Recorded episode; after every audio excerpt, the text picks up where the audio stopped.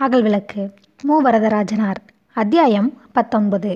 நான் எண்ணியது உண்மை ஆயிற்று இரண்டு வாரங்கள் கழித்த ஆசிரியர் எனக்கு விடுதி முகவரிக்கு ஒரு கடிதம் எழுதியிருந்தார்.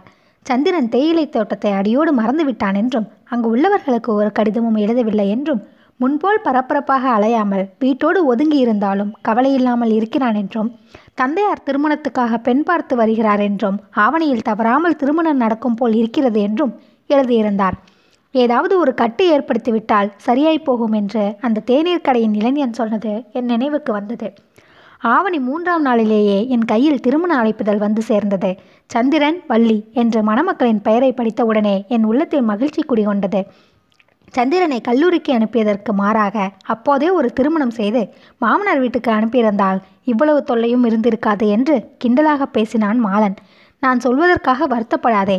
யாருக்கு என்ன பசி என்று அறிந்து உணவு இட வேண்டும். தன் மகனுக்கு கல்வி பசியை விட காமப்பசி மிகுதி என்று அவனுடைய தந்தை அப்போது தெரிந்து கொள்ளவில்லை. இப்போதாவது தெரிந்து கொண்டாரே அது போதும் என்றான். சந்திரனுக்கு கல்வியில் ஆர்வம் இல்லை என்கிறாயா என்றேன். நான் அப்படி சொல்லவில்லை அதுவும் உண்டு. ஆனால் அதைவிட பெண்ணுறவு தேடுவதில் ஆர்வம் மிகுதி என்று சொன்னேன் என்றான் மாலவன். பேச முடியாமல் அடங்கினேன். சென்ற ஆண்டில் வேலூரிலிருந்து வந்த பேராசிரியர் அருளப்பர் ஒரு கூட கூட்டத்தில் சொன்னது நினைவு இருக்கிறதா? அருமையான கருத்து என்றான். எது என்று எனக்கு நினைவு வரவில்லை. மறந்துவிட்டேன் சொல் என்று கேட்டேன். காக்கையின் குஞ்சாக இருந்தாலும் கழுகின் குஞ்சாக இருந்தாலும் கூட்டில் வளர வேண்டிய காலம் வரையில் கூட்டிலேயே வளர வேண்டும். அந்த காலத்தில் வளர்ந்த பறவைகளை பார்த்து பின்பற்றக்கூடாது. மரங்கிளைகளையோ வானத்தையோ எண்ணி ஏங்கினால் வளர்ச்சிக்கு இடையூறாகும் என்று அழகாக சொன்னாரே. ஆமாம் மாணவர்களாக இருப்பவர்கள் கல்விக்கு உரிய பருவத்தில் மற்றவற்றில் ஈடுபடாமல் படிப்பது நல்லது என்று பேசினாள். அது உயர்ந்த கருத்தல்லவா?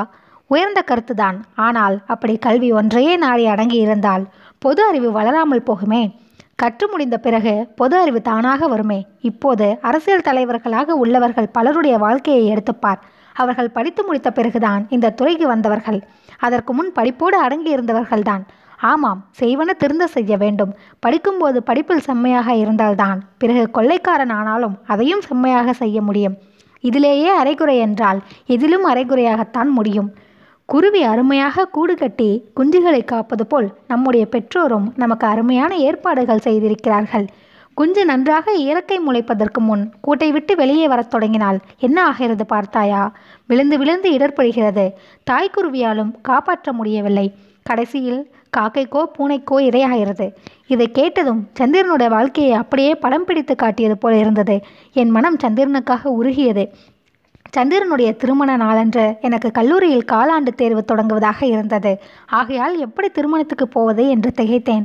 மாலனை அறிவுரை கேட்பது போல் கேட்டேன். கூட்டை விட்டு வெளியே வருவது என்றால் பெண்ணுறவு தேடி அலைவதற்கு மட்டும் சொன்னதல்ல. பொதுவாக எந்த வேறு வேலைக்கும் பொருந்தும். திருமணம் குடும்ப கடமை அதை உன் பெற்றோர்கள் பார்த்து கொள்ளட்டும். நீ போக வேண்டியதில்லை என்றான். நண்பன் அல்லவா அவனுடைய வாழ்வில் ஒரு சிறந்த நாள். இருக்கட்டும் நீ அன்றைக்கு இங்கிருந்தே அவனுக்காக நன்மை என்ன? நீ இங்கிருந்தால் உன் தேர்வும் எழுதலாம். அவனுக்கு தீமை இல்லை. நீ போனால் உனக்கு தீமை. அவனுக்கு ஒரு பயனும் இல்லை. இரண்டில் எது சிறந்தது? பற்றில்லாமல் நடுநிலையாக எண்ணிப்பார் என்றான்.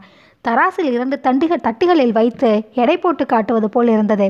போவதில்லை என்று ஒருவாறு முடிவு செய்தேன். ஆனால் மாலனின் அறையை விட்டு போன பிறகு மனம் ஊசலாடத் தொடங்கியது. போகாவிட்டால் சந்த சந்திரன் என்ன நினைப்பான்? சாமண்ணா என்ன நினைப்பார் என்று வருந்தியது. போவதால் என்னுடைய காலமும் முயற்சியும் அவை போலவே ஓரளவு அவனுடைய காலமும் முயற்சியும். வீணாவது தவிர வேறு பயனில்லையே. போகாமல் இருந்தால் காலமும் முயற்சியும் தேர்வுக்கு பயன்படுமே என்று எண்ணினேன். திருமண அழைப்பு மட்டும் அனுப்பினானே தவிர சந்திரன் தனிப்பட்ட ஒரு கடிதம் எழுதவில்லையே. நீலகிரியிலிருந்து வந்த பிறகு ஒருவரையும் எழுதவில்லையே என்று சிறிது வருதினேன் ஒரு வேலையும் இல்லாத அவன் சிறிது நேரம் செலவிட்டு ஒரு கடிதம் எழுதவில்லையானால் அவனுக்காக நான் ஏன் காலத்தையும் முயற்சியையும் வீணாக்க வேண்டும்? ஊருக்கு கடிதம் எழுதினால் வீட்டிலிருந்து யாராவது ஒருவர் போய் பார்த்துவிட்டு வரட்டும் என்று அமைதியானேன். அடுத்த வாரம் ஊரிலிருந்து கடிதம் வந்தது. அதில் அவர்களுக்கு திருமண அழைப்பை வரவில்லை என்றும் யாரும் திருமணத்திற்கு போகவில்லை என்றும் குறித்திருந்தார்கள். எனக்கு அது வியப்பாக இருந்தது. சந்திரன் மறந்திருக்கலாம் புறக்கணித்திருக்கலாம். அது அவனுக்கு இயற்கை. சாமனா எப்படி மறந்தார் என்று வருந்தினேன். மனைவியை இழந்த அவர் பல வகையிலும் மனம் நொந்தவராக இருப்பதால் எத்தனை கடமைகளை நேரில் கவனிக்க முடியும் என்று எண்ணி ஆறுதல் பெற்றேன். அடுத்த ஆவணி தொடக்கத்தில் மாலன் என்னுடைய அறைக்கு வந்து ஏதோ பேசி கொண்டிருந்து திடீரென்று எனக்கு திருமண ஏற்பாடு நடக்கிறது ஊரிலிருந்து கடிதம் வந்திருக்கிறது என்றான். எனக்கு வியப்பாக இருந்தது. என்ன அவசரம்? இன்னும் ஆறு மாதம் பொறுத்தால் பிஏ தேர்வு எழுதி முடித்து விடலாமே. அதற்குள் ஏன்? கூட்டில் வளர வேண்டிய காலத்திற்கு முன்பே வெளியே தலை நீட்டலாமா? என்றேன். என்னுடைய குத்தலை உணர்ந்து கொண்ட மாலன் இது குஞ்சு தானாகவே வெளியே போய் கெடுவது அல்ல. தாய்க்குருவி பொறுப்போடு பார்த்து கொண்டு தன் குஞ்சை வெளியே அழைத்து போவது இது என்றான். எப்படியும் கெடுதல் தானே இறக்கை நன்றாக முளைத்து வர வேண்டிய பருவம் அல்லவா?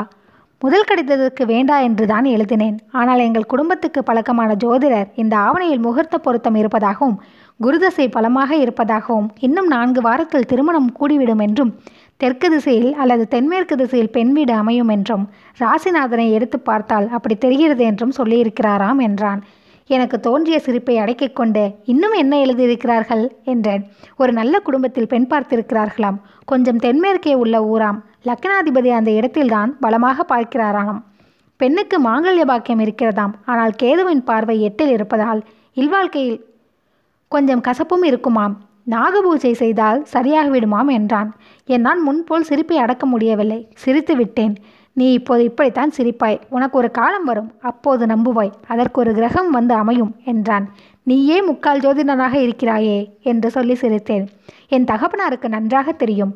அவருக்கு சில நாட்களில் சளி பிடிக்கும். உடனே கிரகபலன் பார்ப்பார். அவர் சொல்வது சரியாக இருக்கும். புதனுடைய பார்வை இருந்தாலோ என்னவோ சொல்வார். சூடான உணவுப் பொருள்களையே சாப்பிட்டாலும் உடம்பில் சீதளம் ஏற்படுமாம். சில கிரகத்துக்கு எவ்வளவு சீதளமான பொருள் சாப்பிட்டாலும் உடம்பு சூடாகி விடுமாம் அதில் கற்க வேண்டியது எவ்வளவோ இருக்கிறது. எவ்வளவு இருந்தும் என்ன பயன்? இறக்கை நன்றாக வளர்வதற்கு முன்னமே குஞ்சு கூட்டை விட்டு வெளியே வரப்போகிறதே. அது நம் கையிலா இருக்கிறது. கிரகபலனை யார் என்ன செய்ய முடியும்? இதே காரணத்தை சந்திரனுக்கு சொல்ல வேண்டும் அல்லவா? அவன் கெட்டது கிரகபலனால் என்று சொல்லாமல் அவனையே பழிக்கிறாயே. உனக்கு ஒரு காரணம் அவனுக்கு ஒரு காரணமா? மாலன் சிறிது தடுமாறினான். போகட்டும் எண்ணிப்பார். இன்னும் ஆறு மாதம் கடத்தினால் உனக்கும் நல்லது குடும்பத்துக்கும் நல்லது. வீட்டுக்கு எழுது. உன் நிலையில் நான் இருந்தால் முடிவேண்டா என்று துணிந்த இளங்கோவடிகள் போல் எனக்கு இப்போது திருமணம் வேண்டா என்று பிடிவாதம் செய்வேன். சந்திரன் வழி தெரியாமல் இருளில் இடறி விழுகிறான். நீயோ பட்ட பகலில் நேர்வழி தெரிந்தும் ஆசை மிகுதியால் குறுக்கு வழியில் நடக்கிறாய் என்றேன். அறைக்குள் நுழைந்த போது அவன் முகத்தில் இருந்த மகிழ்ச்சி போகும்போது இல்லை. அவன் வருந்தினாலும் உண்மையை சொன்னதே நல்லது என்று எண்ணினேன். மறுநாள் பெருங்காஞ்சியிலிருந்து எனக்கு ஒரு கடிதம் வந்தது. சந்திரன் தான் எழுதினானோ என்று பார்த்தால் அவனுடைய கையெழுத்தே இல்லை. அவனுடைய தந்தையார் சாமண்ணா எழுதியிருந்தார். பிள்ளை வீட்டார் வந்து கற்பகத்தை கேட்பதாகவும் பிள்ளை எங்கள் கல்லூரியில் படிப்பதால் குணம் முதலியவை அறிந்து தெரிவிக்கும்படியாகவும் எழுதியிருந்தார். என் மனம் திகைப்படைந்தது. அடுத்த வரியில் பிள்ளை பிஏ படிப்பதாகவும் பெயர் மாலன் என்பதாகவும் குறித்திருந்ததை படித்தவுடன் என் அறிவும் மனமும் நிலை கொள்ளாமல் புரண்டன. நான் கனவிலும் கருதாத தீமை நெருங்கிவிட்டது போலவும் யாரோ மறைந்திருந்து என்னை வதைப்பது போலவும் உணர்ந்தேன். மாலன் மேல் எனக்கு வெறுப்பு தோன்றியது. அடுத்த வினாடியில் கற்பகத்தின் மேல் சினம் எழுந்தது. சந்திரனை நன்றி கெட்ட நன்றி கெட்டவன் என்று நொந்தேன். வெறுப்பும் சினமும் மாறி துயரமும் கண்ணீரும் ஆயின. அறைக்குள் இருக்கவும் மனம் கொள்ளவில்லை. அறையை விட்டு வெளியே செல்லவும் முடியவில்லை. மனம் படாத பாடுபட்டது. கடிதத்தை கிழித்து எறியலாம் என்று எடுத்தேன். கொஞ்சம் பொறுமையுடன் முற்றிலும் படித்து முடிக்க முயன்றேன். திருமணத்தை பற்றி இப்போது எண்ணி இருக்க மாட்டேன். ஆனால் என்ன செய்வது? என் அக்கா சந்திரனுடைய அத்தையும் எங்களை விட்டு பிரிந்து விட்டார். உலகத்தில் நான் தனியாக நிற்கிறேன். என் ஆவியும் எந்த நிமிஷத்திலும் பிரியுமோ என்று அறியேன். சந்திரனுடைய போக்கும் செயலும் எனக்கு வாழ்க்கையில் வெறுப்பையே உண்டாக்கிவிட்டன. ஆகவே நானும் கண்ணை மூடிக்கொள்வதற்கு முன்னே அந்த ஒரு பெண்ணுக்கு செய்ய வேண்டியதை செய்துவிட்டால் சிவனே என்று மூச்சை விட்டு விடுவேன் என்று கடைசி பகுதியை படித்ததும் மனம் கலங்கினேன். நல்ல பண்பும் உண்மை அன்பும் உடைய அந்த அத்தையின் வாழ்வும் முடிந்துவிட்டதா என்று வருந்தினேன். சிறிது நேரத்தில் என்னை பிடித்து குலுக்கிய அந்த பேய் விட்டு நீக்கியது. என் நிலைமையை எனக்கே விளங்கியது. மாலன் மேல் ஒரு குற்றமும் சொல்ல முடியாது. என் மனம் கற்பகத்தை விரும்புவது அவனுக்கு எப்படி தெரியும்? தான் மணக்கப் போகும் பெண் அந்த கற்பகம்தான் என்பதும் அவனுக்கு தெரியாது. அவன் முழு பொறுப்பையும் கிரகபலனிடத்தில் ஒப்படைத்து விட்டிருக்கும் போது அவனை குறை கூறி பயன் என்ன? கற்பகத்தின் மேலும் சிலம் கொள்வதில் பயனில்லை அவளை கேட்டு இந்த ஏற்பாடு செய்வதாக சொல்ல முடியாது. பெண்ணை கேட்ட பிறகு திருமண பேச்சை பேசுவது என்ற நாகரிக நிலை இன்னும் பெரும்பாலான குடும்பங்களில் வரவில்லையே. சந்திரன் தான் என்ன செய்வான்? அவன் குடிகாரனுடைய மனநிலையில் இருக்கிறான். குடிகாரனுக்கு தன் வழியே தெரியாத போது பிறருக்கு எப்படி வழிகாட்ட முடியும்? நான் இதுவரையில் என் விருப்பத்தை ஒருவரிடமும் புலப்படுத்தவில்லையே. இனிமேலாவது புலப்படுத்த முடியுமா? அது மாலனுக்கு குறுக்கே நிற்கும் முயற்சியாக இருக்கிறதே. அன்று வகுப்புக்கு போல போகவில்லை. கல்லூரிக்கு போகும் நேரத்தில் மாலன் வந்து அழைத்தான். நீ முன்னே போ. நான் சிறிது நேரம் கழித்து வருவேன் என்று சொல்லி அவனை அனுப்பிவிட்டேன். எங்கேனும் ஒரு பூங்காவுக்கு சென்று ஒரு மரத்தடியில் உட்கார்ந்து அழலாம் என்று எழுந்தேன். செனாய் நகரில் திருவிக்கா பூங்காவுக்கு சென்று ஒரு மூலையில் உட்கார்ந்தேன். திரும்ப திரும்ப முன்போலவே வெறுப்பும் சிரமும் குழப்பமும் ஆறுதலும் மாறி மாறி வந்தன. என்னுடைய கலக்கம் எனக்கே பைத்தியக்காரத்தன்மையாக புலப்பட்டது. மாலையில் கடற்கரைக்கு சென்றேன். நெடுந்தொலைவில் யாரும் நெருங்காத இடத்தில் ஒரு மூலையில் தனியே உட்கார்ந்தேன். சோர்ந்து படுத்தேன். கிழவனும் கிழவியுமாய் இருவர் அந்த பக்கமாக வந்தார்கள். இவர்கள் ஏன் இங்கே வந்து தொலைய வேண்டும் என்று வெறுப்போடு எண்ணினேன். வந்தவர்கள் இருவரும் ஒரு புறம் உட்கார்ந்து பழைய குடும்ப கதையை பேசத் தொடங்கினார்கள். இன்னும் யாராவது வந்து சேர்ந்தால் அப்புறம் எழுந்து போகலாம். அதுவரையில் இங்கேயே இருக்கலாம் என்று படுத்திருந்தேன். பேசிக்கொண்டிருந்த கிழவன் ஒரு கணைப்பு கணைத்து சேச்ச சுத்த பைத்தியங்கள்! எவ்வளவு பெரிய உலகம்! எத்தனை பிள்ளைகள் எத்தனை பெண்கள் பிறந்தது பிறந்தபடியே இருக்கிறார்கள்! இவனுக்கென்று ஒரு பெண் கிடைக்க மாட்டாளா? என்றான். கிழவி உடனே இந்த உலகத்தில் பெண் பஞ்சமும் இல்லை ஆண் பஞ்சமும் இல்லை என்றாள். எழுந்து உட்கார்ந்தேன்.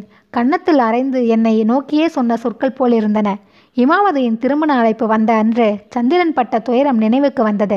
அன்று அவனுக்கு எவ்வளவு அறிவுரை சொன்ன நான் இன்று அவனைப் போலவே கலங்குகிறேனே என்று எண்ணி பார்த்தேன். எந்த துன்பமும் அவர்களுக்கு வந்து பட்டால்தான் தெரிகிறது. ஆனால் சந்திரன் முயற்சி செய்தான். கிட்டாததற்கு ஏங்கி அலைந்தான் நான் முயற்சியே செய்யவில்லை. கிட்டக்கூடியதற்கும் முயற்சி செய்ய திறனில்லாமல் வாடுகின்றேன். சந்திரன் அளவு கடந்து எதிர்பார்த்து எதிர்பார்த்து அல்லலுற்றான். நான் அளவோடு எதிர்பார் எதிர்பார்ப்பதற்கும் தயங்கி தோல்வியுற்றேன். நல்ல உலகம் இது. வாதம் குறைந்தால் பித்தம் பித்தம் இறைந்தால் சிலைத்துமம் என்று நோயாளிகள் துன்பப்படுவது போலவே உள்ளது. மனநோயிலும் மிகுந்தாலும் குறைந்தாலும் ஒவ்வொரு வகை துன்பம் ஏற்படுகிறதே. காதல் முயற்சியில் இறங்கினால் ஒரு வகை ஏமாற்றம் இறங்காமலே இருந்தால் இன்னொரு வகை ஏமாற்றம். ஆனால் சந்திரன் துடுப்புகளை எரிந்துவிட்டு மரக்கலத்தையும் முடித்துவிட்டு கடலில் குதித்தான். நான் துடுப்புகளை ஏந்தியபடியே மரக்கலத்தில் நின்றபடியே வீசும் புயலின் கொடுமையை பார்த்து கலங்கி நிற்கிறேன். இவ்வாறு பற்பலாக எண்ணிக்கொண்டிருந்த விடுதிக்கு திரும்பினேன். அன்று இரவு நல்ல உறக்கமும் இல்லை. சாமண்ணாவுக்கு கடிதம் எழுதவோ இல்லையா என்று எழுதுவது மாலனுக்கு விட்டு கொடுத்து கற்பகத்தை மறந்து விடுவதா? மாலனை பற்றி கவலைப்படாமல் கற்பகத்தை பெற முயற்சி செய்வதா? அப்படியானால் குருவி குஞ்சு இறக்கை வளர்வதற்கு முன்னமே கூட்டை விட்டு வெளியே வந்த கதையாகுமோ என்று வேறு வகை எண்ணங்களில் சிக்குண்டு தடுமாறினேன். விடியற்காலையில் அ- அயர்ந்து உறங்கிவிட்டேன். பொழுது விடிந்ததும் யாரோ எழுப்பும் குரல் கேட்டு ஜன்னல் வழியாக பார்த்தேன். மாலை நின்று கொண்டிருந்தான். நேற்றெல்லாம் காணோம் இரவு நேரம் கழித்து வந்தாய். முன்னேரத்திலேயே படிக்காமல் விலைக்கணைத்து தூங்கிவிட்டாய். என்ன காரணம்? உனக்கும் ஏதாவது காதல் நோய் முற்றிவிட்டதா? சந்திரனைப் போல் என்றான். சந்திரன்தான் உன் மைத்துனனாகப் போகிறானே என்று வாய் தவறி சொல்லிவிட்டேன். பிறகு வருந்தினேன். என்ன உளறுகிறாய்? எனக்கு தங்கியும் இல்லை அவனுக்கு பெண் கொடுக்கப் போவதும் இல்லை. நீ அவனுக்கு கொடுக்காவிட்டால் அவனுக்கு உனக்கு அவன் உனக்கு கொடுக்கப் போகிறான். மாலன் திகைத்து நின்றான். மூக்கின் அருகே சுட்டு விரலை மடித்து வைத்து என்னவோ எண்ணினான். உனக்கு ஏதாவது கடிதம் வந்ததா? ஆமாம் பிறகு சொல்வேன் என்றேன். சொல் சொல் என்று என்னை துளைக்கத் தொடங்கினான். மேஜை மேல் இங்கும் அங்கும் தேடினான். எங்கே கடிதம்? உண்மையை சொல் என்றான். சாமண்ணாவின் கடிதம் பற்றி சொன்னேன் அமைதியாய் கேட்டான். பெண் நல்ல பெண்தானா நீ பார்த்திருப்பாயே குணம் எப்படி? என்றான்.